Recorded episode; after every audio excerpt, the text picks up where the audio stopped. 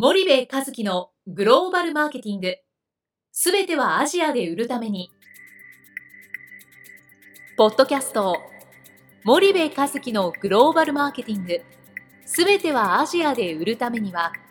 過去10年間で1000社以上の海外展開の支援を行った森部和樹が、グローバルマーケティングをわかりやすく解説します。グローバルマーケティングとは、世界のニーズに応えて利益を上げること。アジアで売るためには、ものづくりプラスグローバルマーケティングを武器とした戦略を持たなければなりません。日本には素晴らしい企業が多く存在します。その企業とともにアジア市場を目指したい。再び、ジャパンアズナンバーワンと呼ばれる時代を作りたい。森部和樹は、そんな思いを持ちながらこの番組を皆様にお届けいたします。皆さんこんにちは。弊社より配信中の動画番組のご案内です。弊社ではスパイダーチャンネルという無料動画番組を配信しております。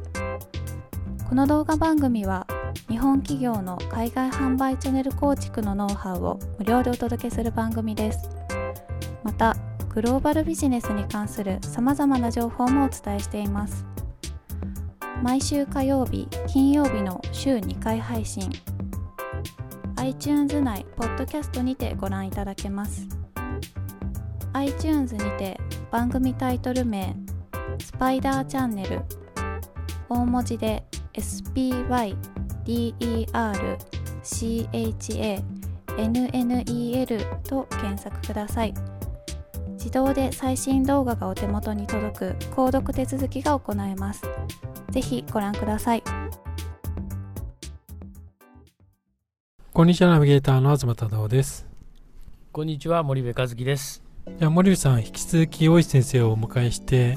あのー、お話をしていきたいと思うんですけれども、はい、今回はどういったお話をもうあの先生、今、今年まさにあの売れっ子作家さんで、あの前回、実践的グローバルマーケティングを紹介しましたけども、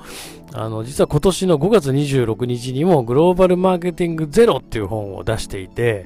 えっと、これがまあ真っ黒のあの表紙の本なんですけど、先生、去年マーケティングゼロ出してるんですよね。これ、いや、2015年です、ね、あ、15年でしたっけ、はい、?2 年前でしたっけ、はいあ2年前にマーケティングゼロっていう真っ黒い表紙出していて、えっと、小田急電鉄の会長があの帯巻いてくれてくださってるあの本なんですけど、このマーケティングゼロがいわゆる海外とかっていうのを意識しないで、基本的には国内のマーケティングで、おっしゃる通りですね。で、えー、その後今年出したのがこのグローバルマーケティングゼロと。はい、で当時確かマーケティングゼロ出した時からもうグローバルマーケティングゼロの構想の話されてましたもんね。はいはい、でその構想が、えー、ようやく本になったということなんですけどこのグローバルマーケティングゼロについて先生のあのお言葉でちょっと解説をお願いできないでしょうか。はい。えー、前回にも続いてなんか私の本の売り込みみたいになっちゃいますけど、はいえ。ー、その最初に2015年に作ったマーケティングゼロは、うん、あの我々大学で授業しているとグローバルマーケティングをご授業してもですね、うん、実はナンバリング制になってないんでマーケティングを勉強しない学生が受けに来るんですよ。ここが欧米と違うところで、はい、欧米だったら1、2年生でマーケティング勉強して、はい、3年生で国際マーケティンググローバルマーケティング勉強して。はいでそうすると我々はマーケティングを知らない学生に話さなくちゃいけないから、それでマーケティングゼロという、まあ、サクッと分かるものを作ったわけです。ね。ええ、でその次にもともとの本命はこのグローバルマーケティングゼロで、まあ、これも先ほどの実践的グローバルマーケティングの同じようにまあ、学生とかあの社会人でこれからグローバルマーケティングを勉強しようという人たちを対象にしていると、だからもうある程度そのグローバルマーケティングの知見の非常に高い、まあ、研究者であるとか、えー、そういう人たちを対象にしているわけではないと。えーだからアカデミックではないじゃないかとか言われても私は全然構わない。もともと対象が違うので私の誰に何をどのようにのこの誰にがもともと30歳ぐらいのビジネスマンを対象にしているというところですねこれは、ね、じゃあもうある程度先生の周りにいるあの民間企業の方たちってぶっちゃけもうグローバルマーケティングのある前提の知識としてはあのマーケティングの知識は持ってて海外やってるような人が多いじゃないですか。はいはいはいむしろこのセミプロみたいな人たちが周りに多分いらっしゃるんで、えー、そういう人たちをターゲットにしてるから1から10まで説明してないですよっていうことですよね。うんあのーただこの前著と全く同じで、うん、まあ、事例をこう挙げてですね、うん、これはあの編著ですから私の弟子たちと一緒に作ったものです、うん、まあ、そういう点でその個人で書いた前著とはちょっと違うんですけども、やはり、えー、共通して我々は議論して事例を挙げてそこの中に流れる論理をきちんと出しなさいと、なるほど。だからその論理の時点ではそのたとえプロフェッショナルであろうと素人さんであろうと、うん、学生であろうと大学院生であろうと学ぶところはあると。ね、ただその百戦錬磨の人たちからすると事例がちょっと甘いじゃないかとかあるいはあ理論家の、えー、学者の先生たちから言われると、その論理の説明がまだ不十分じゃないかとか、まあ、そういうその、えー、ないものねだりは言われるかもしれませんが、我々の狙うところはその、えー、事例とその論理と、ここをやったということですね。ねはい、いやこれリスナーの皆さん。にちょっと簡単に紹介しますけど面白くて第1章とかねネスレにおける製品開発とメタナショナル経営ってなんか読んでみたくなりますよね。でそこから始まってえっ、と IPLC とコカ・コーラのグローバル・リージョナル・ローカルブランドそれ第2章第3章レクサスのグローバルブランド戦略の展開と課題とで第4章でダイキン中国のチャンネルモチベーションっていうのが入って第5章にキリンホールディングスの東南アジア市場参入戦略とで第6章韓国 CJO ショッピングの海外進出戦略とで第7章インドネシア二輪市場におけるホンダの戦略、えー、第8章ではグローバル雑誌メディアハーパーズバザーの知識移転プロセスとで、第9章にインバウンドと越境 EC の連携ということで、結構幅広く書いてますね、これね。えー、越境まで出してるんですね。えー、まあ、それぞれその弟子たちの専門を生かしながらやったので、うん、そういう形になったんですが、うん、あのー、一見こうバラバラにあるようなんですけども、それは実はこうある程度の組み付けっていうか、はい、あのその章の編成にはまあ意図があるわけですよね。あのまあ意図があるんですが、まあちょっとそれは置いといて、うん、いろいろ面白い確かに章があって、うん、特にあの。えー、先ほどのインドネシアにおける二輪のホンダの二輪の話なんですよね。で先月その私が主催しているグローバルマーケティング研究会に、うん、そのインドネシアからあの犬間社長に来てもらったわけです。はいはいはい、でその会場大学の教室にその自分が開発した二輪車を提示したいと 250cc を。うん でまあ、大学はそれは無理だと言われたんだけど、うん、いろいろまあ主従交渉の末、うん、OK になって展示したんです、はいはいはい、で犬間さんがそこでおっしゃったのはホンダは今まで本社でしかグローバルマーケティングをこうあグローバル二輪車を作らなかったと、うんうんうん、ところがこのあの CBR250 の RR というものは、うんうん、えインドネシア発のグローバル二輪車。なんです、うんうんうんなんでそんなことができたんだってホンダの不分率に反するじゃないかって、うん、だけどそこがその前回言った経営者の意思というか、うん、犬間さんの強いこの思いですね、それが貫徹していくわけですよ、壁を乗り越えていくわけですよね。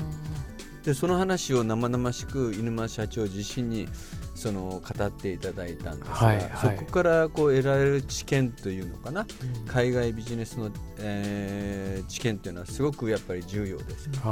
で単にそれは製品開発だけではなくて、はい、ご承知のようにインドネシアでホンダはすごい今シェア取ってますよね。そうですね。それをまあやったご本人ですよ。やっぱりそれはチャンネル作りであるとか、この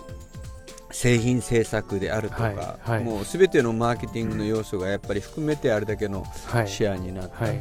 その行き着いた先が、その CBR250RR の開発だったなるほどなるほど、相変わらずなんかこのグローバルマーケティングゼロの本からあの群馬県のあの話になっちゃいましたけどやっぱあの相変わらずいいいいあのスピーカーを先生の力で読んで面白い話を毎月やってる、今会員1500いやいやもう2200です。2200はい。毎日一人のペースで増えてますねすごいな、えー、あのリスナーの皆さんまだ知らない多分聞いてる方はねみんな入っていってると思うんですけどもし行ってない方がいたら 毎月、えー、グローバルマーケティング研究会略してグマ研というので先生が、えー、いろんな企業の方を呼んでそこで、まあ、あの講演をするんですけど結構あの参加者がマニアックな方多くて ツッコミがまあかなりすごいと。たまに喧嘩越しのあの質問なんかをしていて、スピーカー結構嫌だろうなっていうような面白いシーンも結構あってですね、でいつも優しい大石先生がかなり怖いトーンで、あの最後は締めの話をするという群馬県ですけど、ホームページで先生、これ、群馬県ってやると出てきますよね。グローバルマーケティング研究会でですね、えっと、まあ、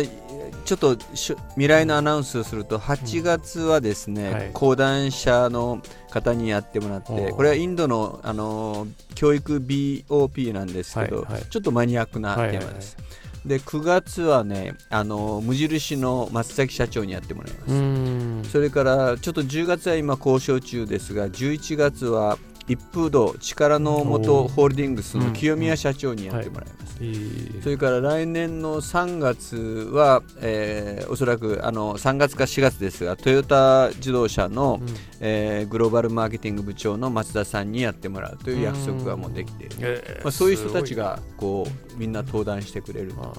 でみんなこれあの参加される方は会費もあの参加費もただですから予約もなんですよね。立ち見とか出てるんで皆さん早めに行った方がいいなと。で毎回毎回、えっと、明治大学の近くの下町ナポリイタリアンでしたっけ、えー、先生の好きなね、えー、ナポリの下町食堂ですね。下町食堂ですね。そこで懇親会なんかして結構ネットワークも増えますもんねあそこね、はいはい、でスピーカーが大企業の役員なんだけどそのあの下町ナポリのレストランにまで付き合ってくれるという大変珍しいあの回だと思うんで、ぜひ皆さん検索してみてください。Twitter と Facebook もあります。私もフォローしてます。じゃあ先生、ということで今回、あの、えー、グローバルマーケティングゼロの話をしていただきましたが、えっ、ー、と、次回、えっ、ー、と、先生、え登場最後の403回目、えなりますけども、えっと、引き続きこのグローバルマーケティングゼロのお話をお願いしたいと思いますので、またよろしくお願いします。はい、よろしくお願いいたします。本日のポッドキャストはいかがでしたか？番組では森部和樹への質問をお待ちしております。ご質問は podcast アットマーク spydergrp.com ポッドキャストアットマークスパイダー grp .com までお申し込みください。たくさんのご質問をお待ちしております。それではまた次回お目にかかりましょう。